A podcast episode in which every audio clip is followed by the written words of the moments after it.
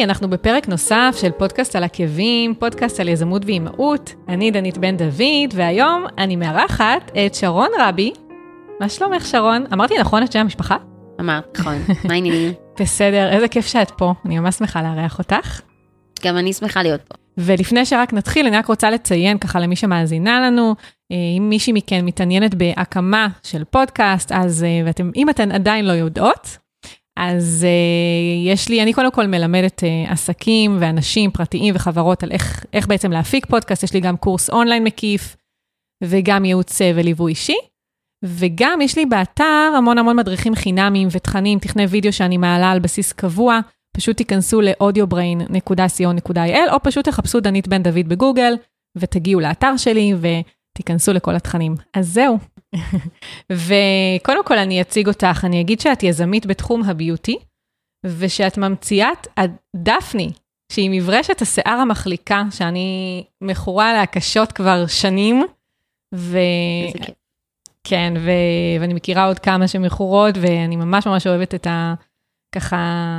את המברשת, ואני אספר גם איך, רק לפני כן איזה ככה קוריוז, איך בכלל הגעתי אלייך. אני אגיד קודם כל שזה לא איזשהו רעיון ממומן או משהו כזה, זה לחלוטין אותנטי, וככה ראיתי שבקבוצה של רעות תקני לי, שגם אותה דרך אגב ראיינתי לפודקאסט על עקבים, אז ראיתי ככה שהיא פרסמה שם איזושהי הטבה לדפני, וסתם ככה, בגלל שאני כל כך אוהבת את המוצר, ואני מאוד אוהבת ככה לפרגן, אז רשמתי איזושהי תגובה, שאני מאוד מאוד נהנית מהמוצר, כדי שבאמת בנות שאולי מתלבטות יראו את זה, ופתאום כתבת לי תגובה, ככה איזה כיף, ממש משמח וזה, ואז פתאום ככה חשבתי לעצמי, רגע, כאילו אם את כל כך נגישה וכל כך נחמדה, למה שאני לא אפנה אלייך ואולי אזמין אותך לראיון? אז תכלס, זה באמת משם, ואת באמת באמת כאילו מאז ככה היינו באינטראקציה וגם בפייסבוק והכל, ואת באמת כאילו סופר סופר נגישה ונחמדה, וזה לא טריוויאלי כשמגיעים באמת להצלחה כזו. אז אני אשמח ככה לשמוע קצת יותר עלייך, ואז אנחנו ככה נצלול, יש לי המון שאלות. טוב. קודם כל, אני לא יודעת מה זה הצלחה, אבל לא חושבת שבן אדם צריך להיות, לעוף על עצמו, לא משנה מה. קודם כל בשביל עצמו, כי זה לא תורם לך. זאת אומרת, כי אם מה שמגדיר אותך, נגיד, זה הטייטל שלך בעבודה. כן. אז מה תעשי כשיפטרו אותך? זאת אומרת, או מה שמגדיר אותך זה הגודל של הבית שלך. אז מה תעשי אם יום אחד, את יודעת, ואפשר לחשוב ששום דבר לא יקרה בחיים. מה שמגדיר אותך זה כמה שהגוף שלך יפה. אז מה תעשי כל מיני דברים כאלה, זה נורא חשוב, זאת אומרת, להיות על הקרקע. אני תמיד מאמינה שאתה חייב להיות צנוע, ואם אתה לא, אז החיים יעשו אותך צנוע. זאת אומרת, אם אתה לא נאמן לצניעות הזאת, שחייבת להיות לך כל הזמן, אז החיים ידאגו לזה. זאת אומרת, הם יזכירו לך שאתה צריך להיות צנוע. נכון, באמת נכון, אני מסכימה איתך, אני גם חושבת למרות שלפעמים דרך אגב, זה יכול להיות ככה מאתגר. את יודעת שאת מקבלת, נניח, המון פידבקים, ומן הסתם, ככל שנהיים יותר מוכרים, אז גם מתחילים לקבל פידבקים, ולפעמים זה ככה, את יודעת, אפשר פתאום ככה לתת לזה להשפיע, אבל באמת אני חושבת שכאילו צריך לתפוס את עצמנו ברגעים האלה, ובאמת לשמור על איזושהי ענווה. כשזה נוגע לדפני, אני אספר לך איך הגענו אליה והכל, אבל היום נגיד, כשיש לנו מותג, כשיש לו מחירות והכל, אז אחד המשפטים הכי טובים שקראתי, זה שהבן אדם הכי חשוב בכל חברה הוא הלקוח. לא הבוס, לא הבעלים, לא בעלי המניות, הלקוח. והמטרה של חברה היא לתת שירות. זאת אומרת, שירות לקוחות, זה הדבר הכי חשוב שכל חברה צריכה לדעת לעשות. וככה צריך, כאילו, ככה אני חושבת שצריך להסתכל על פילוסופיה של מה אני עושה, האם אני באה לקחת, או האם אני באה לתת ערך. ואני חושבת שכשאתה בא לתת ערך, אתה לא צריך לעשות את זה במקום ארוגנטי, כי אתה לא תקשיב ללקוח אף פעם, אתה לא תדע מה הוא צריך, אתה לא תוכל, איך אני אגיד את זה? חשוב לציין שאני בחודש שביעי, ושהחוט מחשבה שלי הוא לא תמיד איתי, הוא לא תמיד איתי. זה בסדר, זה מובן, אני באמת גם לא ציינתי, קודם כל שיש לך כבר 3 ילדים, ועוד אחד בדרך, בעזרת השם. וגם שנבחרת זה נקרא הרשימה של פורבס 30 under 30, נכון? כאילו, כן. סליחה על המבטא העילג שלי, ול-70 המבריקות של ליידי גלובס לכבוד 70 שנה למדינה. אז באמת ראוי ככה להערכה, ואני אשמח באמת שככה תספרי באמת איך הגעת, קודם כל מה הרקע שלך, ומה עשית לפני, ואיך בכלל הגעת ככה להמצאה הזו, מתי בדיוק ככה זה תפס אותך שפתאום באה לך ההברקה הזו, או שאולי זה היה תהליך, וגם איפה השם הזה דפני? רציתי נורא לשאול אותך. אז קודם כל, אני לא under 30 anymore, חשוב להגיד את זה, מאוד לדעתי. אז בעצם אני למדתי הנדסת חשמל ופיזיקה באוניברסיטת תל אביב, ויום אחד הלכתי לספר חדש, והוא סיפר אותי קצר מאוד, השיער שלך נגיד הוא עד עצם הבריח, אז שלי היה יותר קצר מזה אפילו באיזה 5 סנטימטר. באורך כזה שאי אפשר אפילו להרים אפילו חצי קוקו כזה. כן.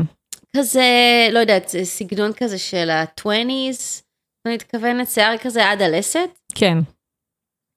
וזה היה קשוח, כאילו, אנשים אמרו לי, וואו, איזה אמיצה. ואז אני אמרתי, אף אחד לא אמר שזה יפה. אז טוב, אז הלכתי וקניתי מחליק, אף פעם לא היה לי מחליק לפני זה, הייתי, בהנדסת חשמל ופיזיקה, הייתי הבת היחידה במגמה, אז תמיד היו אומרים לי שאני הכי יפה, הבת הכי יפה, אז לא התעסקתי בזה, אבל פתאום זה נורא הביך אותי, אז קניתי מחליק, ואז הבנתי שלוקח לי 20-30 דקות, אפילו שהיה לי ממש מעט שיער פיזית על הראש, רק להחליק את השיער, והייתי צריכה להתעסק בזה כל בוקר, באמת התעסקתי בזה כל בוקר, וזה ממש הטריף אותי, וכאילו גם חשבתי על זה, שאף אחד מהחברים שלי לא היה בסיטואציה הזאת, וגם אם הוא היה הולך לספר חדש, זה לא היה עולה לו עכשיו שעות בשבוע. ואז כזה, זה מאוד תהליך, זה לא שיש, לפעמים יש כל מיני אהה מומנטס, אבל זה יותר דומה למשחק סופר מריו כזה, כאילו שלפעמים אתה זוכה באיזה 100, אבל אתה חייב להמשיך, כאילו, יש עוד שלב, יש עוד זה וזה. אז לא ששיחקתי, אבל ראיתי אנשים משחקים. הייתי מכורה למשחק הזה קשות בתור ילדה, ממש. לא יודעת, לא נראה לי לא יודעת, לא שיחקתי הרבה משחקים עכשיו, זה היה נורא מצבן אותי שהפסדתי. לא היה לי את הכוח רצון, להמשיך ולהשתפר. אז היה לך את המחליק, בעצם, וכל יום היית משקיעה איזה 20-30 דקות? כל יום 20-30 דקות, ואבא שלי הוא מהנדס, ואני אמרתי לו שזה ממש הזוי, שזה לוקח לי כל כך הרבה זמן, ושהמכשיר הזה הוא כל כך דבילי, כאילו, לא דבילי, טיפש, כאילו מבחינת זה שהרגשתי שיש קונטרה נורא גדולה בין מה שאני לומדת באוניברסיטה, על זה שהטכנולוגיה נורא מתקדמת, והיא ננו, ואפילו שזה 10-9, ואחרי זה יהיה ב-10-15, שזה פנטו, ואמרתי, אבל כאילו, והמכשיר הזה הוא בסוף מגעץ, כאילו זה מגעץ אל מגעץ, זה מה שזה. כן. ואז אבא שלי הוא שוטט באינטרנט וגילה שהמחליק הומצא ב-1909. די. שיש פטנט ממש על זה. 1909? מה, זה מטורף. אז זה נורא הפריע לי, כאילו, כאישה צעירה, זה נורא הפריע לי. אמרתי, מה, איך זה יכול להיות שאני בעצם מבזבזת שעות בשבוע עם אותו מוצר, שכאילו בעצם ב-1909, נשים, לא היה להם שום זכויות, היינו בבית ב-1909. כן, היה הרבה זמן להחליק את השיער. כן. כן. אז ניסינו לדבר על זה קצת, בהתחלה חשבנו מה אפשר לעשות, וזה אז לאט לאט התגבשנו עם הרעיון הזה, שמברשת יכולה לעשות את העבודה. כאילו באת אליו בקטע תמים כזה, כי אני חושבת כאילו אני בסיטואציה עם אבא שלי, תקשיב אבא, מה זה, הפן הלך לי גרוע הבוקר? זה ממש שאלה טובה, כי אני חושבת, שלפני שעשינו את זה, הרבה זמן התחילו להתגבר אצלי כמה מחשבות. אחת, זה שאני לא רוצה ללכת לעבוד בהנדסת חשמל. מה זה אומר הנדסת חשמל? זאת אומרת, כאילו, מה זאת אומרת לעבוד בהנדסת חשמל? מה עושים בזה? סליחה שאני שואלת. בהייטק. בהייטק, אוקיי. לא יודעת, אינטל, אמדוק. הבנתי. צ'יפים וכאלה, כאילו, זה הכיוון. כן, ואז אפשר גם לעשות יותר שיפטים קטנים בתוך החברה להנדסת חומרה, לא משנה, אבל להנדסת תוכנה, סליחה. אבל כל הדברים האלה זה הייטק. אוקיי. ואני פשוט הרגשתי שזה לא יתאים לי, המקום הזה. לא יודעת מה יתאים לי, וידעתי שאני הולכת לסיים את התואר, גם שזה לא מתאים לי, אבל הרגשתי שזה לא מתאים לי, והדבר השני שהרגשתי זה אני לא יודעת מאיפה הגיע אליי הרעיון הזה, אבל אני מאוד מקדמת אותו, שהמשפחה שלי יש בה כל מה שצריך כדי להצליח, ושאנחנו יכולים להקים חברה משפחתית. זה היה לי, כאילו הייתי בת 24, אז כן, אז היום המשפחה שלי, כאילו יש לה שינוי של המרכז מסה שלי האישי, כי יש לי את 3 ילדים שכבר נולדו, וזה, אבל אז בשלב הזה אני בדיוק, נראה לי שהתחתנתי בדיוק, וכן, הייתי בת 24, אז הייתי נשואה, ואמרתי שאנחנו, יש לנו את כל מה שצריך בשביל להצליח, חשבתי על חברות שהן בגרעין שלהן משפחתיות אחרות בארץ, ואמרתי למה, מה ההבדל בינינו, גם אנחנו יכולים להצליח. כאילו, לא בקטע מתנשא בכלל, אלא בקטע, זאת אומרת, הם אנשים מדהימים, הם עשו עבודה קשה, גם אנחנו יכולים לעשות עבודה קשה. ואז התחלתי, בגלל שאבא שלי מהנדס, ואני אז התחלתי לזרוק לו כל מיני רעיונות, היו לי הרבה, יש לי מלא מצגות בבית, מלא רעיונות, אם את רוצה יום אחד אני אראה לך אותם. מדליק. הרבה מהם קרו פשוט, ואני גם שמחה שלא עשינו אותם, כי זה לא מספיק שיש לך רעיון, את ממש צריכה לרצות, כאילו להיות אובססיבית אליו, ולהיות, שתהיה לך תשוקה, לחזור ולהתעסק בו כל יום, זה לא, הרבה פעמים יש מישהו רעיון, ויש לו רעיון שנראה לו מגניב שזה יקרה, אבל זה לא אומר שאתה הבן אדם הנכון, או אתה הבן אדם הנכון לעשות את הדרך, לקחת אותו לשם ולגייס את האנשים הנכונים, ולבנות את התרבות הארגונית וכל, זאת אומרת, זה, לא יודעת, יש לי, היום אני יודעת, מבינה את זה הרבה יותר טוב. כן, ברור, בטוח. אז בקיצור, ככה זה היה, אז בעצם זרקתי לו כל מיני רעיונות, פגשנו כל מיני אנשים, ועם הרעיון הזה החלטנו, היה לנו יותר קל להתקדם, כאילו. פשוט. היה לנו יותר טבעי, ויותר קל לפתח אותו. עשינו בהתחלה איזשהו אב טיפוס, ממש ממש פשוט, שאני חושבת שכל אחד שיש לו יכולות הנדימן, בסיסיות פלוס, בוא נגיד, לא כל אחד, אבל יכול לעשות דברים כאלה, זאת אומרת, מבחינת ואני חושבת שזה גם מה שמאוד מאוד תפס בתקשורת, דיברתי איתי על התקשורת של דפני, כי זה באמת משהו שאנשים אומרים, למה אני לא חשבתי על זה? זה לא איזה מדע טילים או משהו כזה, שאתה אומר, אני לא מבין בכלל, נגיד, כיפת ברזל, אין לי מושג, לא יודע, כאילו, אולי למדתי פיזיק בתיכון, אבל אין לי מושג איך הם הגיעו לזה, אבל זה ממש רעיון אינטואיטיבי. כן.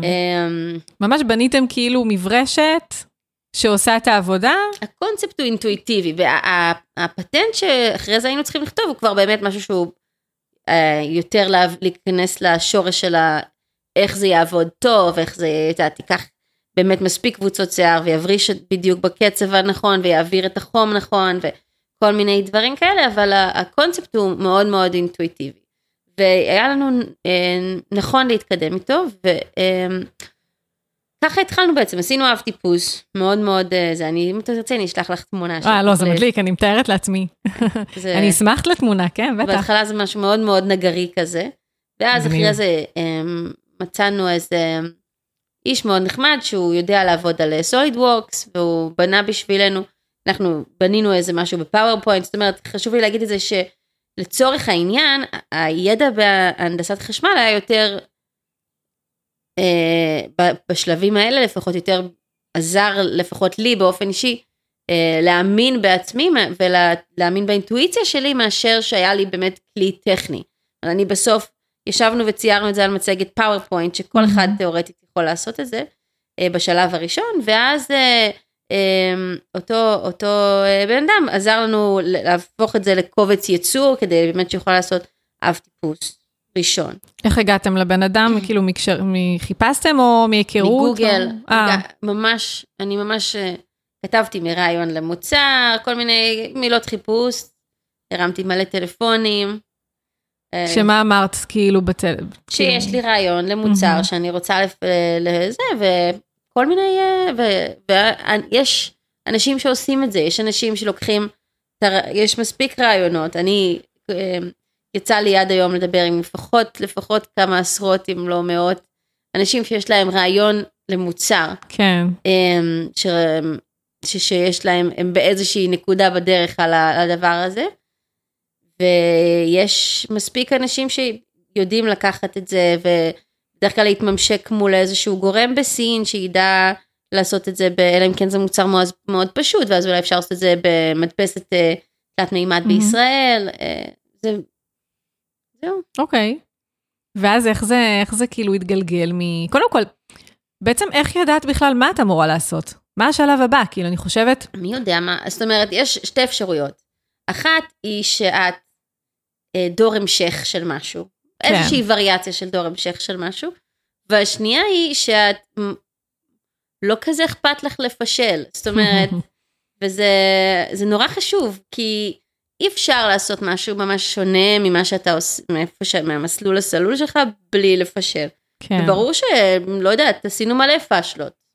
זאת אומרת, גם מישהו דור המשך יעשה מלא פשלות, כן, אבל, זאת אומרת, לא יודעת, הרמתי טלפונים לאנשים, וידעתי שמה אכפת לי מה הם יחשבו על זה.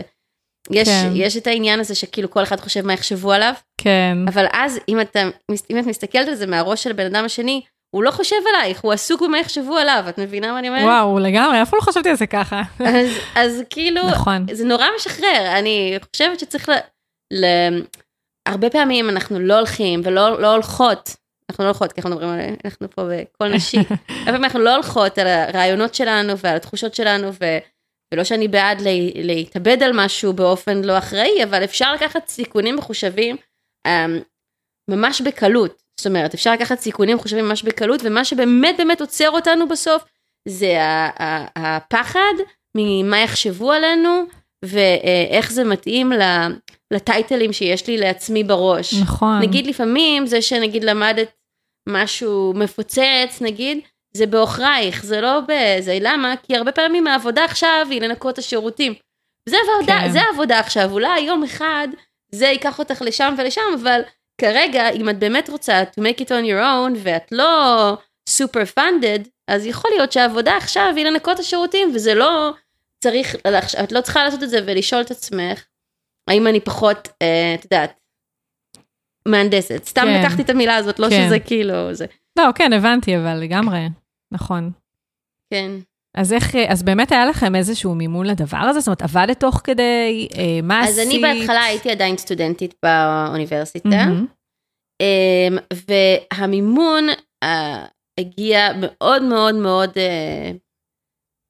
במנות מאוד מאוד מדודות מההורים שלי, זאת אומרת, ומדודות אני רוצה לתת איזשהו, זה בהתחלה לפחות, עלה לנו אב טיפוס, עלה לנו $1,500 או $2,000, אני לא אומרת שזה סכום כסף קטן, אבל זה לא שיש את 3% מהאוכלוסייה שיכולים להוציא את זה, ואחרי זה בעצם שהיה לנו אב טיפוס, אז התחלנו להציג את זה לאנשים, והחלק הזה נתן לנו ביטחון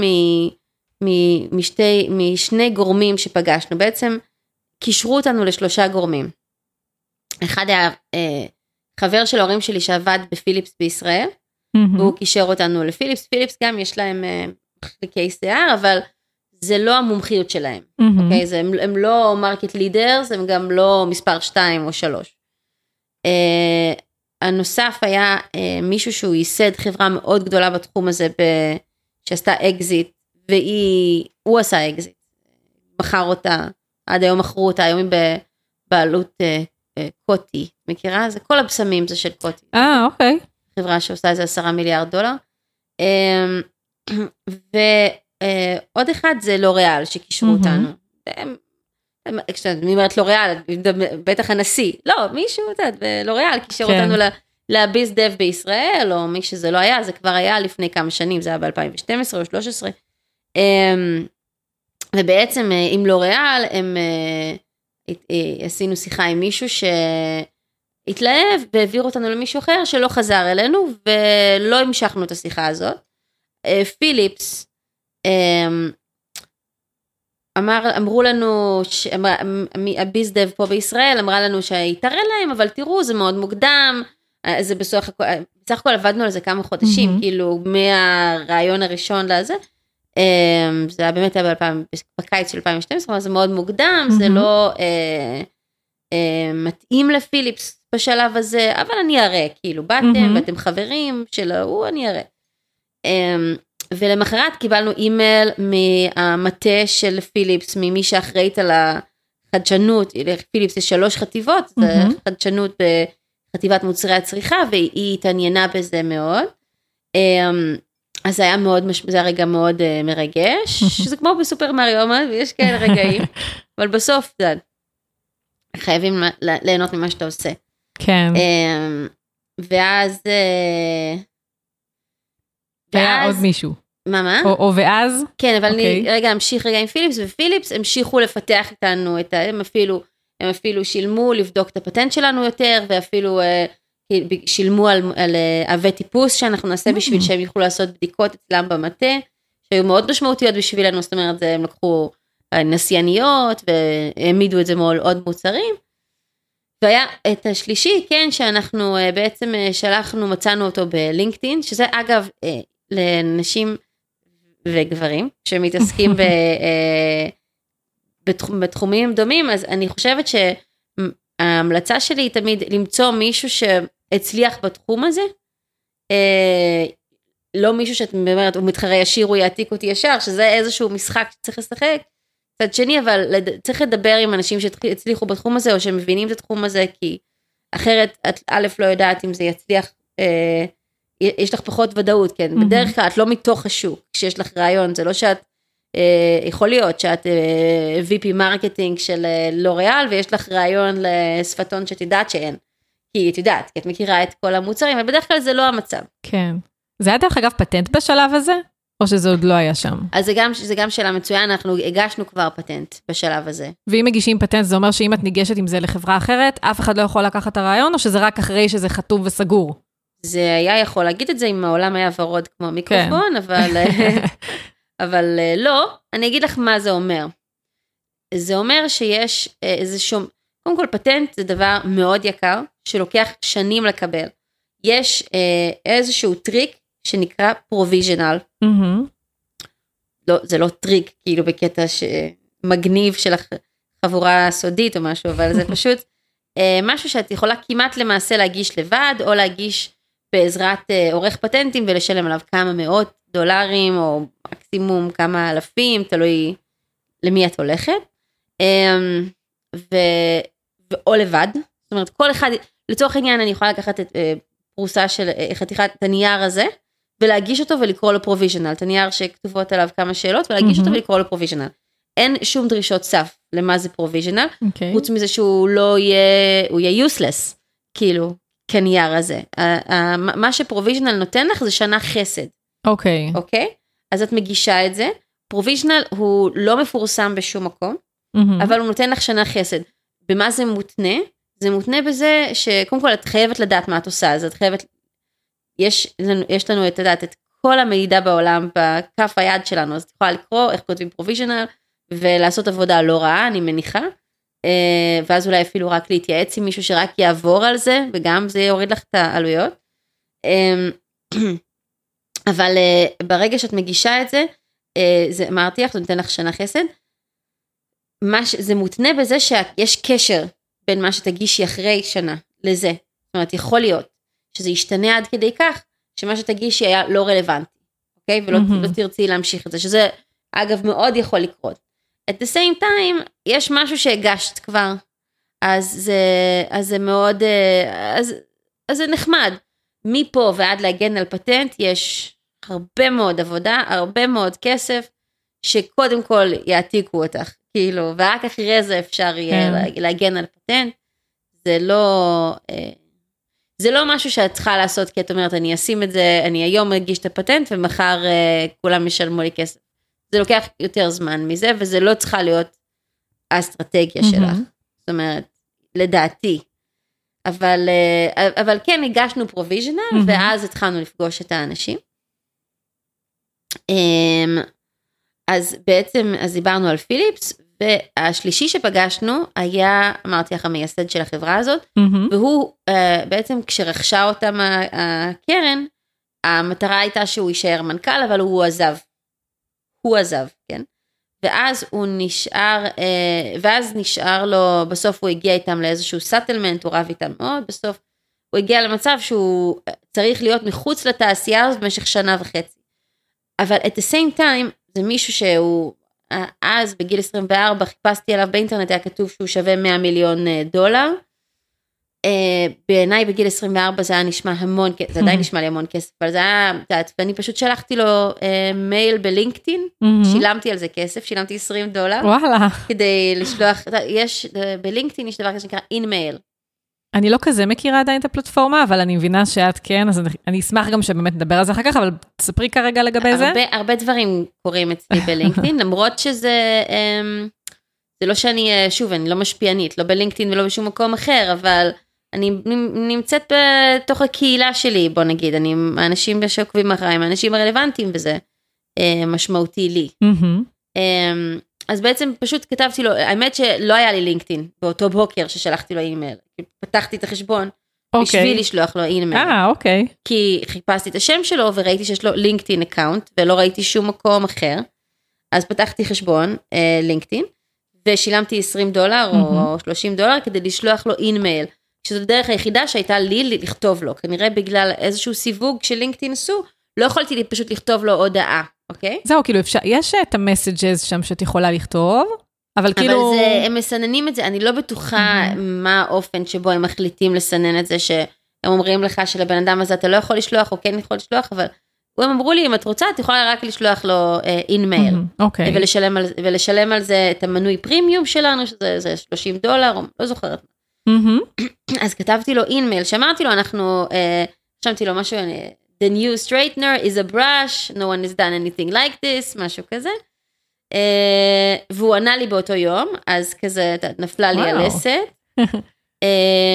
והוא גם הגיע לישראל אחרי איזה 4 שבועות עם אשתו, לשמוע, זה היה מאוד מפתיע, את האמת, כל הסיפור הזה היה מאוד מפתיע.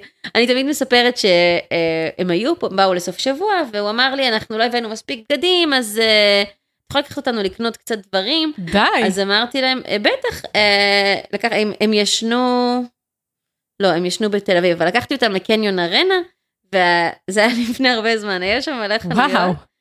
רגע, ולא הייתה לך היכרות ממש איתו לפני, כאילו, וואו. אם כבר דיברנו על צניעות בתחילת השיחה שלנו, אז כאילו לגמרי נשמע בן אדם שעם הרגליים על הקרקע. כאילו, כן, הוא. כן, כן. הוא היה, אני, טוב, אולי נדבר עליו עוד בהמשך, אבל לא משנה. הסיפור איתו היה שהוא, הם הגיעו והם הסתכלו על כל החנויות בגדים, אמרו לי לא, לא, לא, ואז לקחתי אותם לפקטורי 54, אוקיי, that's more our style, עד אז הם פשוט לא יכלו לראות כלום.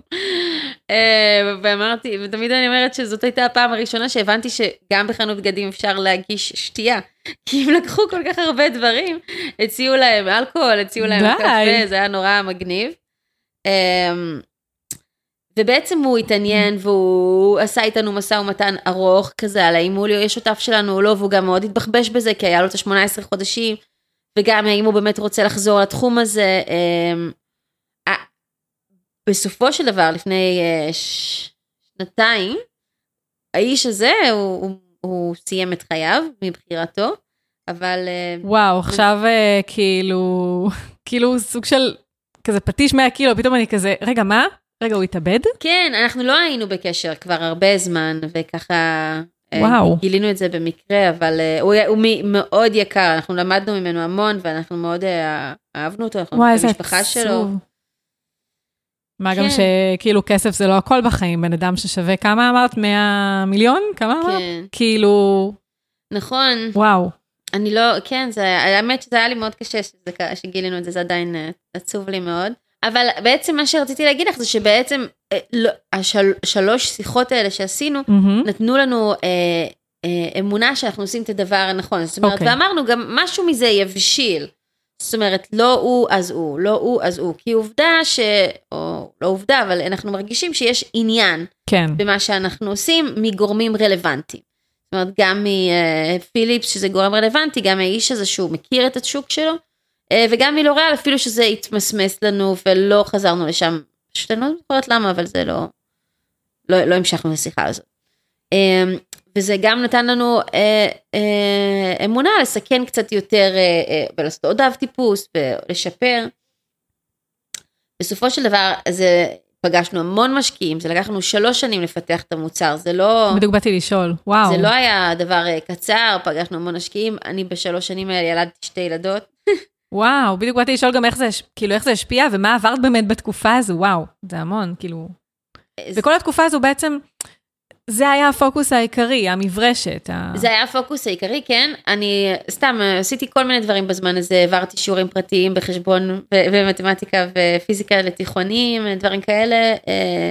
לא שזה היה המון כסף, אבל בעלי ואני גרנו בבסיס, אז לא היינו צריכים עוד המון הכנסה, כאילו. בבסיס? איפה גרתם? בבסיס, כן. רגע, הוא היה בקבע? בחיל האוויר, כן. בחיל האוויר, אוקיי. אז לא יכולנו להוריד את זה, ולתת לזה כאילו להתגלגל בינתיים. זה גם, עשיתי 2 ילדות בפרש של 1.5 שנה, אז כאילו הרבה פעמים הרגשתי בזמן הזה שמצד אחד זה נראה כאילו אני עושה ילדים, זה מה שאני עושה כאילו לחברים שלי בטח מהאוניברסיטה, זה היה נראה נורא ככה, כי כאילו סיימתי את הלימודים, התחתנתי תוך כדי הלימודים בגיל 23, שזה נורא חריג לחילונים. נכון, הייתי בדרום אמריקה בגיל הזה. כן, כן, רוב האנשים היו בדרום אמריקה, אבל לא יודעת, לי היה לחוץ להתחתן.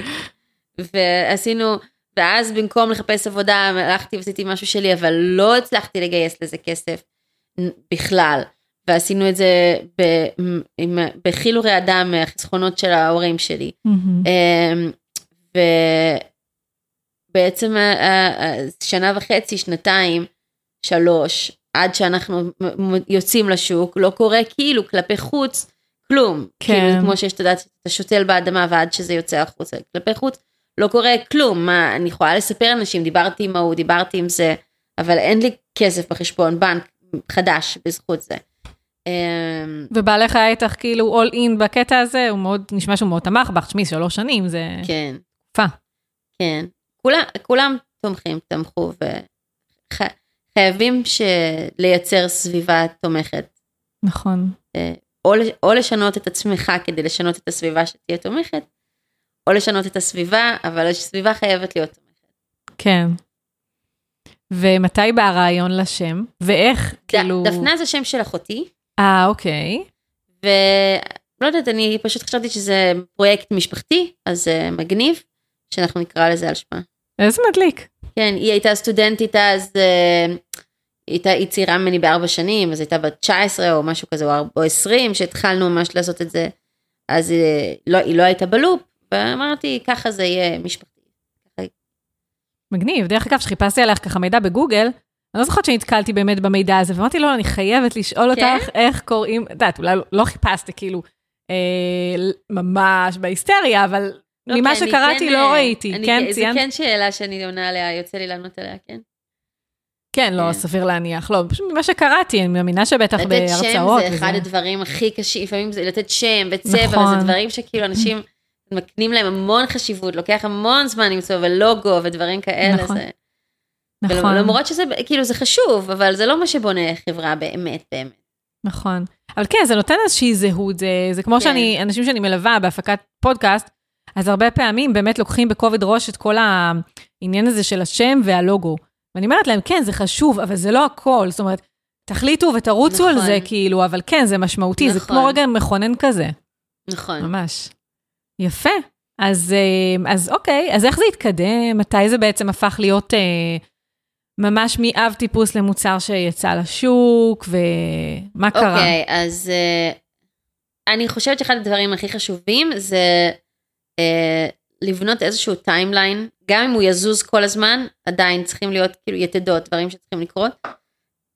ואנחנו בדצמבר 14 נרשמנו תערוכת ביוטי שנקראת קוזמו פרוף בבולוניה, שהתרחשה במרץ 15. וכשנרשמנו עדיין, היו לנו מלא בעיות עם המוצרים, כאילו נרשמנו, אמרנו, זה יסתדר עד אז, כאילו, אתה יודע, זה לא שהכל היה מוכן, ורק היינו צריכים, ממש לא.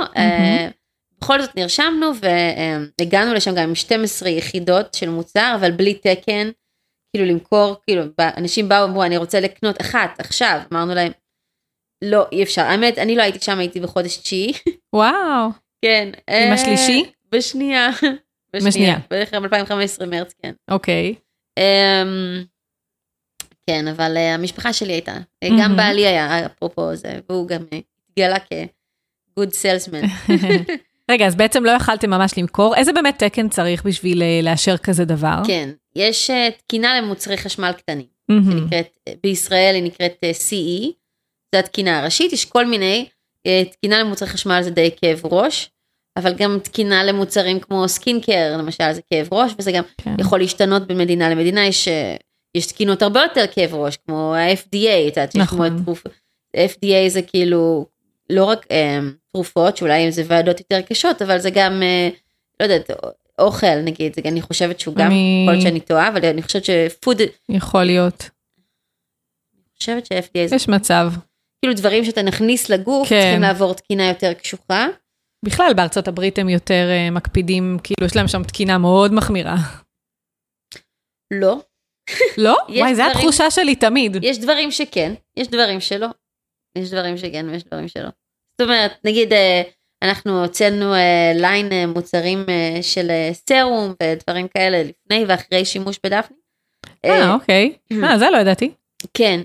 האמת שזה יצא בסופר פארם, זה לא מומן, אז אני לא רוצה לדבר על זה, אבל זה יצא בסופר פארם בחודש הבא, אבל הוצאנו את זה בכל מיני מקומות כבר, ולמשל בארצות הברית, לא צריך להעביר את זה תקינה בכלל.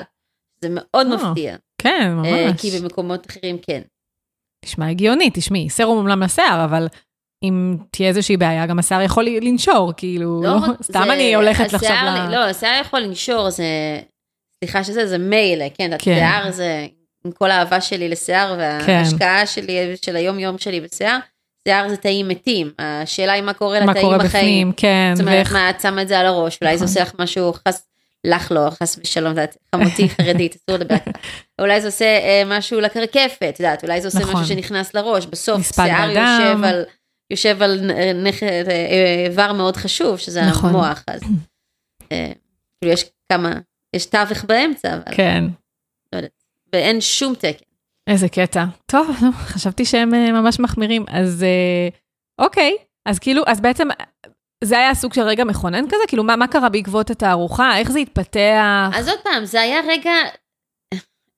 רגע מכונן, זה יש הרבה פעמים רגעים יותר מכוננים, אבל זה לא שיש רגע מכונן אחד בחיים של עסק. כן, ברור. אז כן, זה היה רגע טוב מאוד, כי היה המון עניין מאנשים, רלוונטיים מכל מיני מקומות, אנשים התלהבו, מספורה התלהבו. וואי, ספורה, אני אוהבת. במקומות כאלה, ספורה התעניינו בנו בשביל הפרייבט קולקשן שלהם. וואו. אבל הם לא רק לקחו את זה בסוף. זאת אומרת, הרבה פעמים בתערוכה יש המון עניין, ואז בסוף היא אומרת, לא החלטתי שלא. כן. ואתה גם לא יודע למה, כי אני לא מכירה אותה, זה חלק מהעניין של הריליישנשיפ, שזה יתרון בסוף, לוקח זמן להבין את היתרון הזה, של נגיד מישהו שהוא מכיר, את האנשים שהוא עובד מולם, הוא יכול ללמוד יותר על למה משהו עובד או לא עובד, ואת לא, את פשוט יכולה לקבל את האימייל לא, ואז את יכולה לנסות מאוד מאוד חזק, לפעמים תצליחי להוציא עוד תשובות ועוד הסברים, ואולי לשנות את התוצאה לטובתך, אבל בדרך כלל, בגלל שאין הכירות קודמת, אבל בכל מקרה, התברברתי עם זה, אבל בכל מקרה, מה שרציתי להגיד, זה שיצאו לנו כמה כיוונים טובים, ולהזמנות ראשונות משם. וגם כאן עשינו מהלך בהתחלה שדרשנו תנאי תשלום כאלה שאפשרו לנו לממן את הייצור. אוקיי? זאת אומרת, זה משהו שהוא מאוד משמעותי לעשות כשאתה self-funded. כן. אז באמת אפשרנו להתחיל להניע את הגלגל. זה היה במרץ 15 ואז בספטמבר 15 בעצם באוגוסט השקנו פה בישראל עם חברת אלקטרה, אנחנו לא מוכרים דרך אלקטרה. זה נורא חשוב להגיד, אני אוהבת את אלקטרה, אין לי שום בעיה עם אף אחד, אבל העניין הוא שאם מישהו צריך משהו, אז תפנו אלינו ישירות בבקשה, לא לאלקטרה, תודה. אז... אבל אנשים פונים לאלקטרה ו... לא, זה עדיין קורה, ואני אומרת, אנחנו כבר שנתיים לא עובדים עם אלקטרה, אז בבקשה, אל תפנו לאלקטרה. אז בעצם השקנו עם אלקטרה ביריד חבר, שזה היה נפלא, כי הייתה לנו עמדה משל עצמנו, ויכולנו לפגוש אנשים אחד על אחד, ובאמת עשינו שם מחירה מאוד, אף אחד לא האמין שאנחנו נמכור כל כך יפה,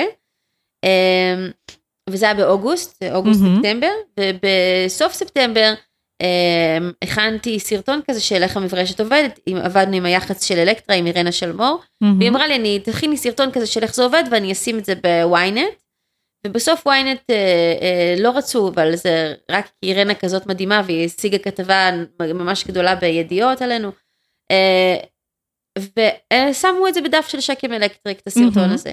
והסרטון הזה הגיע ליותר מ-120 מיליון צפיות.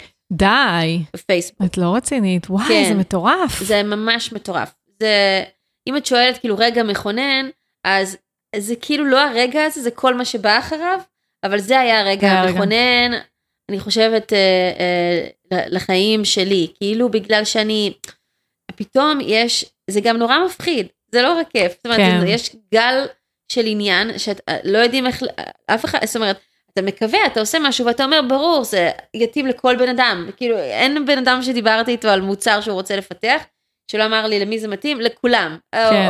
או לא לכולם, אבל לכל XYZ שיש לפחות מיליוני אנשים כאלה, נכון. וכולם צריכים את המוצר הזה. אבל אז, כאילו, כשמעין דבר כזה מתממש, סוג של מול העיניים, זה נורא מפחיד, וזה גם הגיע עם גל מאוד גדול של החיקויים שהיו לנו בהתחלה. נכון. אני זוכרת, כן, שהיו המון חיקויים. כן. וזה לא היה משעמם אחרי היום הזה. יכלתם לעמוד בדרישות? לא יכולנו לעמוד. איפה הייצור של זה היה באותו שלב? הייצור, אז סיפרתי לך, במרץ התחלנו לקבל הזמנות, התחלנו לספק אותם באוגוסט, אבל לייצור יש, זה לא כמו, בגלל זה קרנות למשל, מאוד אוהבות להשקיע בחברות תוכנה, כי תוכנה מאוד קל, to scale, להגדיל לאינסוף. אצלנו היה מוצר פיזי, שלגדל את הייצור מ-1,000 ליום, לנגיד 10,000 ליום, זה השקעה, שלא בטוח שהמפעל יסכים לעשות אותה, ומכל מיני, או שאת צריכה לקחת על זה עצמך, ולא בטוח שאת רוצה, אז יש כל מיני עניינים עם הדבר הזה, אז לא, בוא נגיד, אנחנו לא מתלוננים, מכרנו יפה מאוד, אנחנו גאים במה ש... עשינו במה שאנחנו עושים. כן. אבל ברור שלא תפסנו את כל הביקוש שהיה באותו רגע. כאילו היה אז לומלאים וכאלה, זה מה שכאילו זה הגיע למצב הזה. אז לומלאים, והייתי מקבלת כל הזמן מיילים, מתי זה כבר יגיע, לא אכפת לכם מה הלקוחות שלכם, זה היה גם מאוד קשה, זאת אומרת, אני אקנה חיקוי, למה אני צריכה אותך בכלל? וואו, זה התגובות של... אני נורא, בהתחלה הייתי נורא נעלבת מזה, אני עדיין נעלבת, אבל אז הייתי רק נעלבת, בוא נגיד, היום אני... יכולה גם יותר לראות את הצד השני, וגם יותר, כאילו, להפריד בין דפני לשרון. בהתחלה זה היה הרבה יותר צמוד, כאילו, זאת אומרת, אם מישהו מדבר אליי ככה, אז הוא בעצם דוחה אותי, מתעלם ממני, קונה חיקוי שלי, לא של המוצר שאנחנו מוכרים. כן. היו לך רגעים שחשבת, כאילו, שזה לא... תשמעי, זה המון שנים, היה לך רגעים של... תחושה שזהו, זה בחיים לא יקרה, זה אף פעם לא יפרוץ, כאילו, או רגעים... מה, לפני 3 שנים? לא, כאילו, בכלל, כל התהליך שעברתם עד, בוא נגיד, הפריצה הגדולה הזו, או עד הרגע הספציפי הזה של... אז, תראי, לפני התערוכה, כן?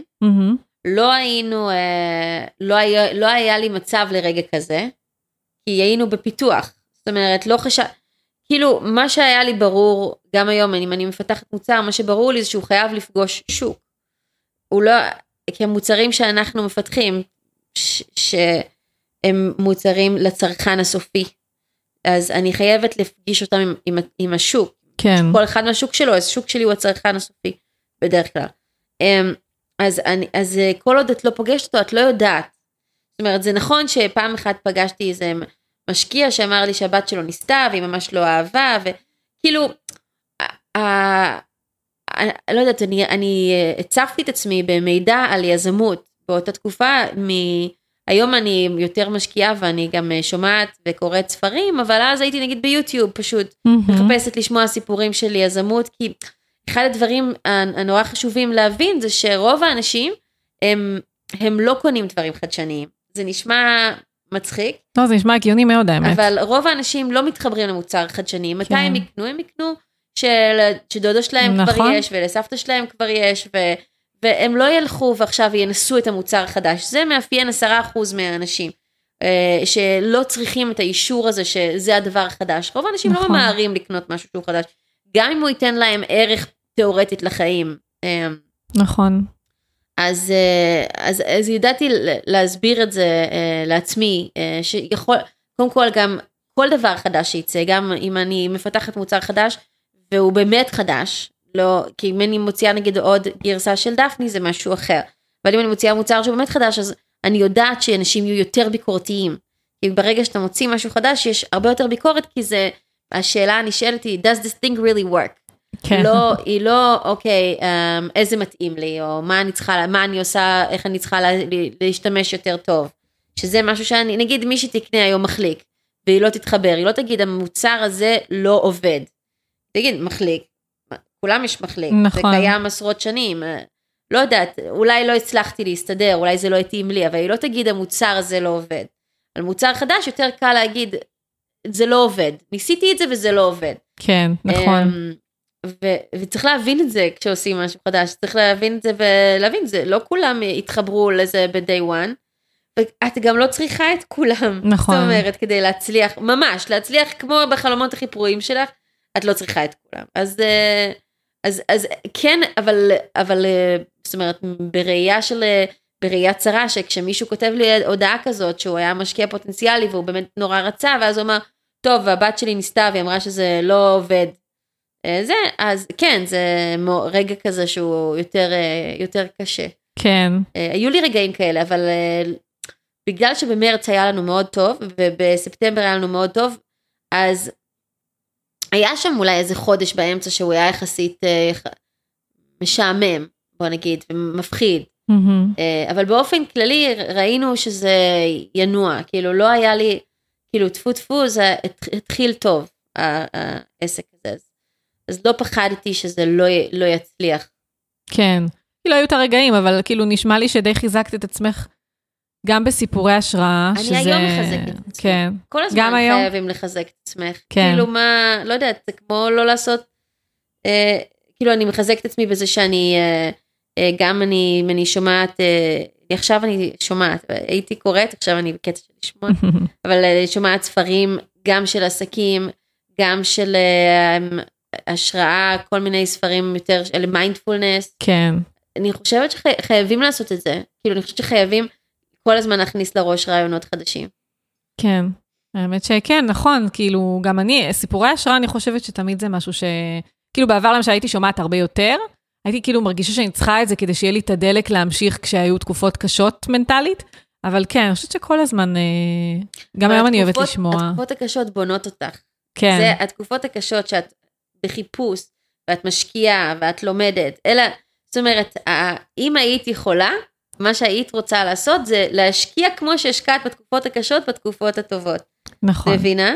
כן. זאת אומרת, אני מאוד מנסה לעשות את זה, להמשיך כל הזמן, לא שהיו לי הרבה תקופות שלא עשיתי כלום, לא שזה, אבל להמשיך כל הזמן לפתח את המחשבה. למשל, אחד הדברים שאני קוראת, זה את המגזינים של התעשייה שלנו, של ביוטי. לא ווג, אלא מגזינים כמו יותר שכאילו רק מנויים אליהם אנשים שעובדים בתעשייה. לא יודעת, זה כמו לקרוא גלובס של ביוטי. כן. אוקיי? כן. ואם כבר דיברת באמת על זה שתקופה לא עשית כלום, אז איך נניח נראה היום, כאילו, כן, היום, איך נראה היום סדר, היום שאנחנו עוד מעט נמשיך כאילו להתפתחות של המוצר והכל ושל החברה, אבל... בגדול, איך נראה היום שלך? האם כל יום הוא נראה אחרת, או יש לך באמת איזשהו סדר יום, יש לדפני משרדים, כאילו זה חברה בעם, נכון? כן. את הולכת למשרד, את עובדת מהבית, גם אמרת שזו חברה משפחתית, אז איך הדינמיקה הזו, ואיך זה? דפני היא לא רק חברה משפחתית, זאת אומרת, יש בה שותפים, אבל היא באווירה משפחתית, ויש לנו משרד ברעננה, איפה שאנחנו גרים, איפה שאנחנו... עושים המון דברים. ורוב הזמן אני במשרד, זאת אומרת, בוא נגיד, לפני הקוביד הייתי הרבה בחול. לא חזרתי לעשות את זה עדיין. אני בדיוק מתחבטת אם אני אצא שבוע הבא או לא.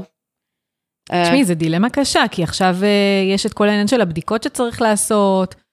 לא, לי גם, לא משנה. ואת עכשיו גם, אולי בגלל ההיריון את מתלבטת? בגלל ההיריון, כן. אני מתחבטת אם לנסוע, גם צריכה לעשות איזו בדיקה, לראות אם אני באמת יכולה לנסוע, אבל לא נסעתי מאז, ובאמת רוב הזמן אנחנו במשרד.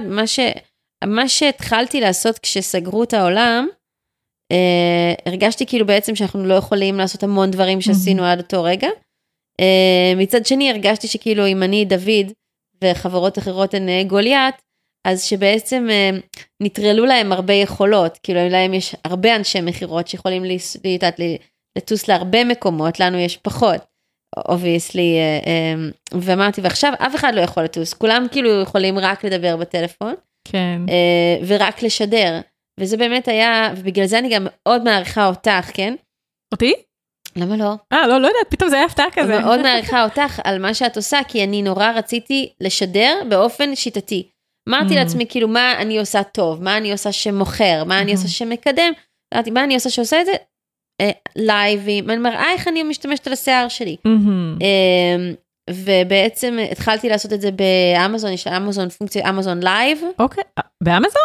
כן, לא נראה לי שזה מצליח, לא יודעת, משהו בזה לא מסתדר לי, במספרים שלהם, אבל אני אמרתי, אני אעשה את זה במשך כמה חודשים, כל פעמיים בשבוע, וכזה זה התמסמס לי אחרי כמה זמן, הרגשתי שזה לא נותן תוצאות, ואין לי כוח, ואני לא יודעת אם הפלטפורמה הזאת שווה משהו, וזה, אבל אחד הדברים שאני עושה יחסית הרבה, זה שאני גם מופיעה בערוצי הקניות, בחול, מהבית.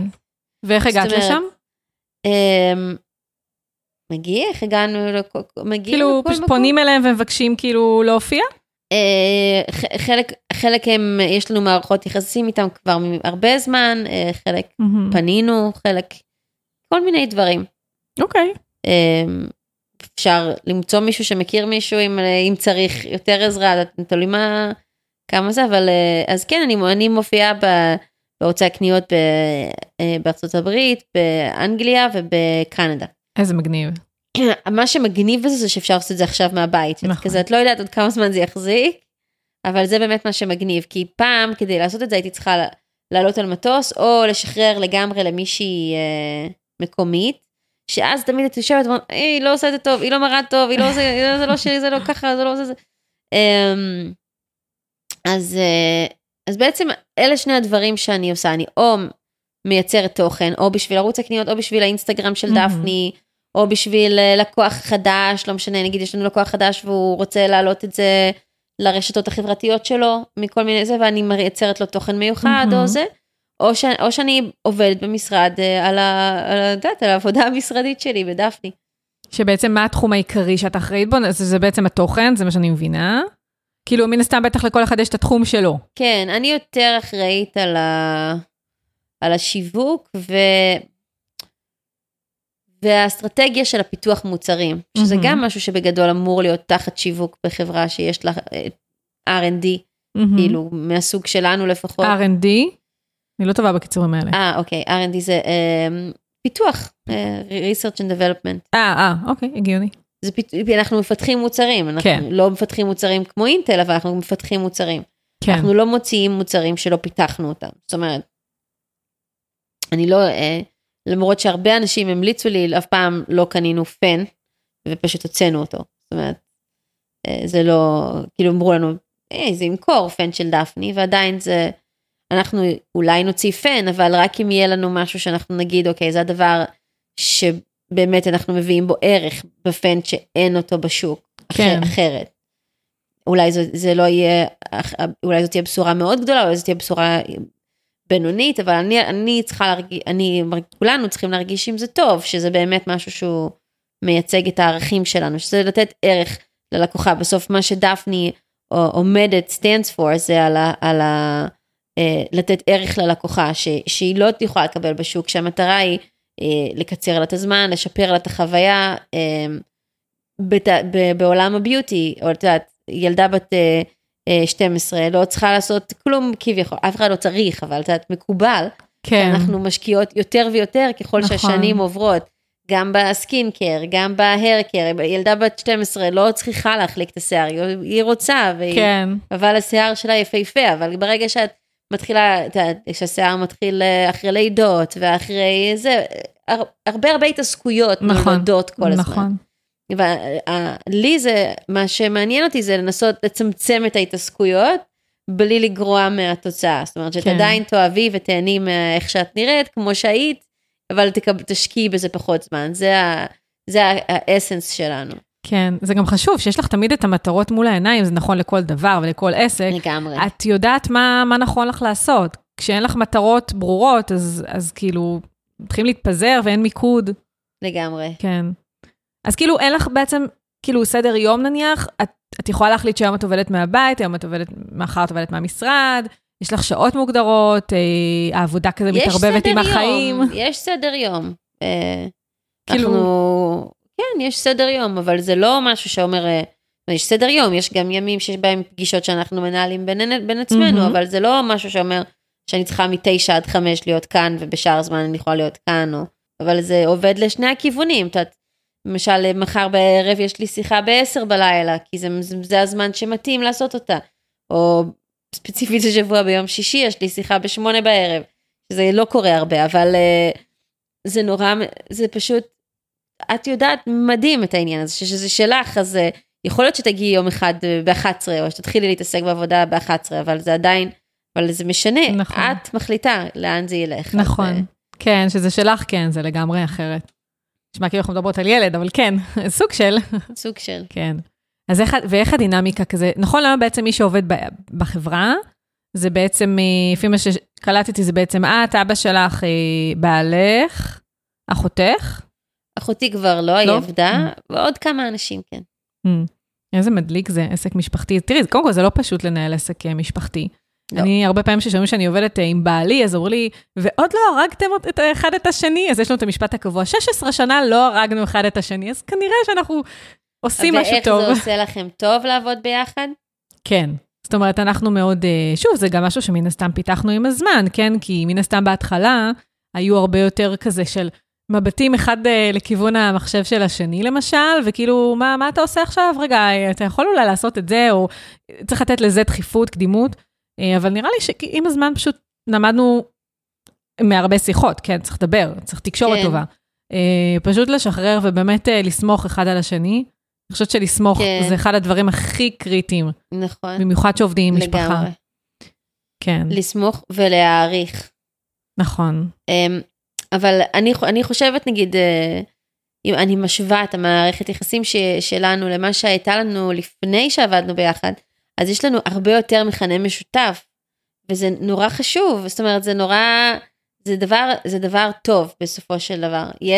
יש לזה ימים או רגעים פחות טובים, אבל באופן כללי, אני זוכרת שבעלי היה מגיע מהעבודה לפני שעבדנו ביחד, ואז הוא היה אומר לי, 2-3 שיחות, 10 דקות, רבע שעה. כאילו לא משנה מתי הוא היה מגיע, נשאר לו רק את זה.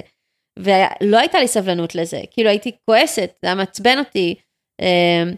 כאילו, וזה, לא הייתי מסתכלת לזה ואומרת, ככה הוא יתקדם יותר, או יעריכו אותו יותר, או זה, אבל היום, אם אני יודעת מי 2-3 שיחות האלה, ואני יודעת מה יתנו 10, סתם אני אומרת את זה כאילו בהקבלה, כן. אז אני רוצה לעזור, אני אומרת, אין בעיה, קח את הזמן, בהצלחה, כאילו, את יודעת, זה חשוב. כן, כן, כן, לגמרי. אז זה נותן, וגם יש הרבה יותר על מה לדבר, זאת אומרת, אנחנו לא שותפים שמגדלים ילדים, אנחנו גם שותפים שמגדלים, גם שותפים שמגדלים עסק, אז יש לנו, אני חושבת שזה, שלמי שזה טוב לו, אז זה ממש טוב לו. כן, נכון, הרבה מהשיחות באמת הן לא רק, אני יכולים לשבת בערב, אחרי שהילד שלנו ישן, וכאילו פתאום דבר כזה על כל מיני דברים שרוצים לפתח, ומה אנחנו רוצים לעשות, וכאילו זה כן, זה נותן עוד איזשהו פן כזה, בזוגיות. כן, שאחרת, לך או היה את זה במקום אחר, או לא בכלל, ואותו דבר אצלו, וזה שזה נכון. ביחד, זה נורא, לא יודעת, זה מחבר לגמרי, זה כן, מחבר. כן. מאוד מבינה את מה שאת אומרת. כן. יפה, אז, וואו, קודם כל, אנחנו כבר מדברות איזה שעה, שזה מדהים, והייתי רוצה ככה באמת לקראת סיום, קודם כל, נכון להיום, באמת אפשר למצוא גם את הדפני, זה ככה שאלה שהיא פחות אישית, וגם יש לי עוד איזו שאלה ככה יותר אישית, אפשר למצוא את הדפני היום גם בסופר פארמים, ובעצם בכל מקום שהוא, זאת אומרת, התפוצה שלכם היא בעצם בכל, כאילו הדריסת רגל של דפני בארץ, וגם בחול, יש לכם בעצם גם סניף בהודו, נכון? יש לנו מפיץ בהודו, כן. מפיץ בהודו ובארץ. זה בעצם אלה המקומות העיקריים שבהם הדפני נמצא, או שאתם ממש פרוסים? לא, יש עוד כמה מדינות. עוד כמה מדינות. כן. אוקיי. אז איך דפני, ובכלל כל הדבר הזה, שינה את החיים שלך, אולי אם אפשר לשאול, וגם עוד משהו זה... דפני, כאילו, דרך אגב, את שמורה בטלפון שלי כשרון דפני, כן? כאילו, חיברתי את הדפני לשם שלך. מצד שני, את כאילו באיזשהו מקום, גם כמו שאמרת, פחות, נניח לא פעילה, סופר פעילה ברשתות וכאלה. אז כאילו, יש איזשהו, את הניתוק הזה. אז איך כאילו החיים שלך השתנו בזכות הדבר הזה? ואם חשבת שכאילו תיארת שתגיעו להצלחה שכזו, עם דפני... ואולי, איך זה אולי עיצב אותך, כל מה שעברתם, וכל מה שעברת? אני חושבת שזה לא עיצב, אני חושבת שזה מעצב. מעצב. אני חושבת שזה כל הזמן קורה. זאת אומרת, כשזה מפסיק, אז אני בנסיגה, את מבינה? כי יש, כאילו, אני צריכה, אני רוצה להיות במצב שאני מאפשרת לדברים לקרות, ומאפשרת לדברים לעצב אותי, ו... אם אני לא שם, אם אני לא מחוברת, וכבר אני מרגישה שזה קרה, אז זה נגמר. את יודעת, וזה לא המצב, זאת אומרת, הכל קורה כל הזמן, אז זה כל הזמן האבנים והמים שוחקים אחד את השני, וזה כל הזמן קורה. ואני חלמתי שזה יצליח. היו ימים שהאמנתי בזה יותר, היו ימים שהאמנתי בזה פחות. השורה התחתונה היא שלא היו לא היה אף יום שלא האמנתי בזה מספיק כדי להפסיק. זאת אומרת, אבל ברור שהיו ימים שהאמנתי בזה פחות. אמרתי לך שהיה חודש כזה בין מרץ לספטמבר, שעדיין לא הגיע, שהייתה איזו הזמנה אחת שחשבנו שהיא תגיע, ובסוף הם אמרו שהם לא רוצים, הם בסוף לקחו אותה, והם לקחו אותה גדולה והכל, אבל הם אמרו שהם כן רוצים, אז שהם לא רוצים. אז, ובזמן הזה לא היה לי עדיין שום דבר אחר, אז אמרתי, בדיוק בעלי ואני היינו צריכים לעבור מהבסיס לעיר, אז כאילו צריך להכניס כסף, כן. אני צריכה להכניס כסף, ואמרתי, זהו, אני אחפש עבודה, אני זהו, כאילו, וזה בדיוק היה איזה חודש וחצי אחרי שילדתי את הבת שלי השנייה, ואז אמרתי, אין מה לעשות, אני הולכת לחפש עבודה, אני צריכה להתבגר ולחפש עבודה. אבל קראתי איזה מישהי באינסטגרם כתבה, when you grow, your business grows. ואני מאוד מאוד מאוד מאמינה בזה, שאתה חייבים להתפתח כל הזמן. דפני, מה שהיא הכי נותנת לי, שוב, גם חופש זה דבר שהוא מסוכן, אבל היא נותנת לי חופש ליצור. זאת אומרת, אם יש לי רעיון, יש לי... איפה להתחיל לפתח אותו, אני לא מתחילה אותו מאפס. זה הדבר שהכי משמעותי בשבילי, שדפני נותנת לי. הדבר נוסף שהיא נותנת לי הרבה פעמים, זה את היכולת להתחבר עם אנשים שהם במצב שלי, או במצב שלי איפשהו על הסקאלה, של רוצים לפתח רעיון למוצר, ויש להם שאלות, ואני תמיד אוהבת לענות, ולדבר ולנסות לעזור במה שאני יכולה. יפה. ואני נניח ברחוב שאת הולכת, בדרך כלל לא מקשרים כאילו את ה... לא. כאילו את לא בפרונט, זה מה שברח לי מקודם רוצה להגיד. זאת אומרת, כאילו... אני דוברת. יש את הניתוק הזה כאילו... אני לא דפני. כן. אבל אני דוברת של דפני, אני מייצגת את דפני, אבל אני לא דפני. זאת אומרת, יש סיבה גם שלחברה לא קוראים על שמי. כן. גם שזה קוראים לה את שם אחותי, זה בסדר, כי זה לא היא שעושה את זה כל הזמן. אני לא הייתי קוראת לחברה שלי שרון רבי ביוטי או משהו כזה. כן. גם כי נראה לי שזה שם לא טוב לחברה. אבל לא יודעת, זה גם לא מעניין אותי, זאת אומרת, אני לא הולכת להשקות או לדברים כאלה, וזה גם לא משהו שהייתי מחפשת לעשות. כאילו, אם מי שמשיק הוא חבר שלי, אני אלך, אבל זאת, מה שמעניין אותי זה לשרת טוב את הלקוחה שלי. בסופו של דבר, זה הדבר הכי חשוב. כל דבר אחר יבלבל אותך ויזרוק אותך למקום לא טוב. זאת אומרת, אם יש לך עסק, את צריכה לשאול את עצמך, לא לך, לכל אחד של זה. ברור. מה הלקוח שלי צריך? ואיך אני נותן לו את זה יותר טוב? מי הוא הלקוח? קודם כל, כדי לדעת את זה, צריכה לדעת מי הוא הלקוח שלך. ואיך את באמת משרתת אותו? אחרת את מתחילה, לא יודעת, לפתח לעצמך רעיונות בראש על זה שאת ראויה להיות נשיאת העולם, או רעיונות לא רלוונטיים, כן. שפוגעים לך בכל המערכות יחסים שלך עם עצמך, וכל הדרגים החוצה משם. כן, לגמרי, וזה מחזיר אותנו שוב כאילו מה שדיברנו בהתחלה, באמת העניין הזה של הענווה, של הצניעות, של הרגליים על הקרקע, כן. נכון, זה לא, זה תמיד אפשר, את יודעת, אחת הדוגמאות שאני הכי אוהבת לתת להצלחה של דפני, זה את ההצלחה בכוכב נולד כזה, בתוכנית ריאליטי. כי הפיצוץ הזה של ההתחלה, הוא מאוד כזה, הוא מאוד כמו להגיע למצב שאת פתאום בגמר ניצנים, ופתאום לפני חצי שנה אף אחד לא יודע מיד, פתאום כולם רוצים, זה נכון שתמיד יכולתי כאילו ללכת ברחוב, אבל כן הרגשתי את התחושה הזאת שכולם נורא congratulating me כל הזמן, וזה, אתה לא, אני לא יודעת מה לעשות עם זה, אז אני חושבת, אני ואני ואני ואני.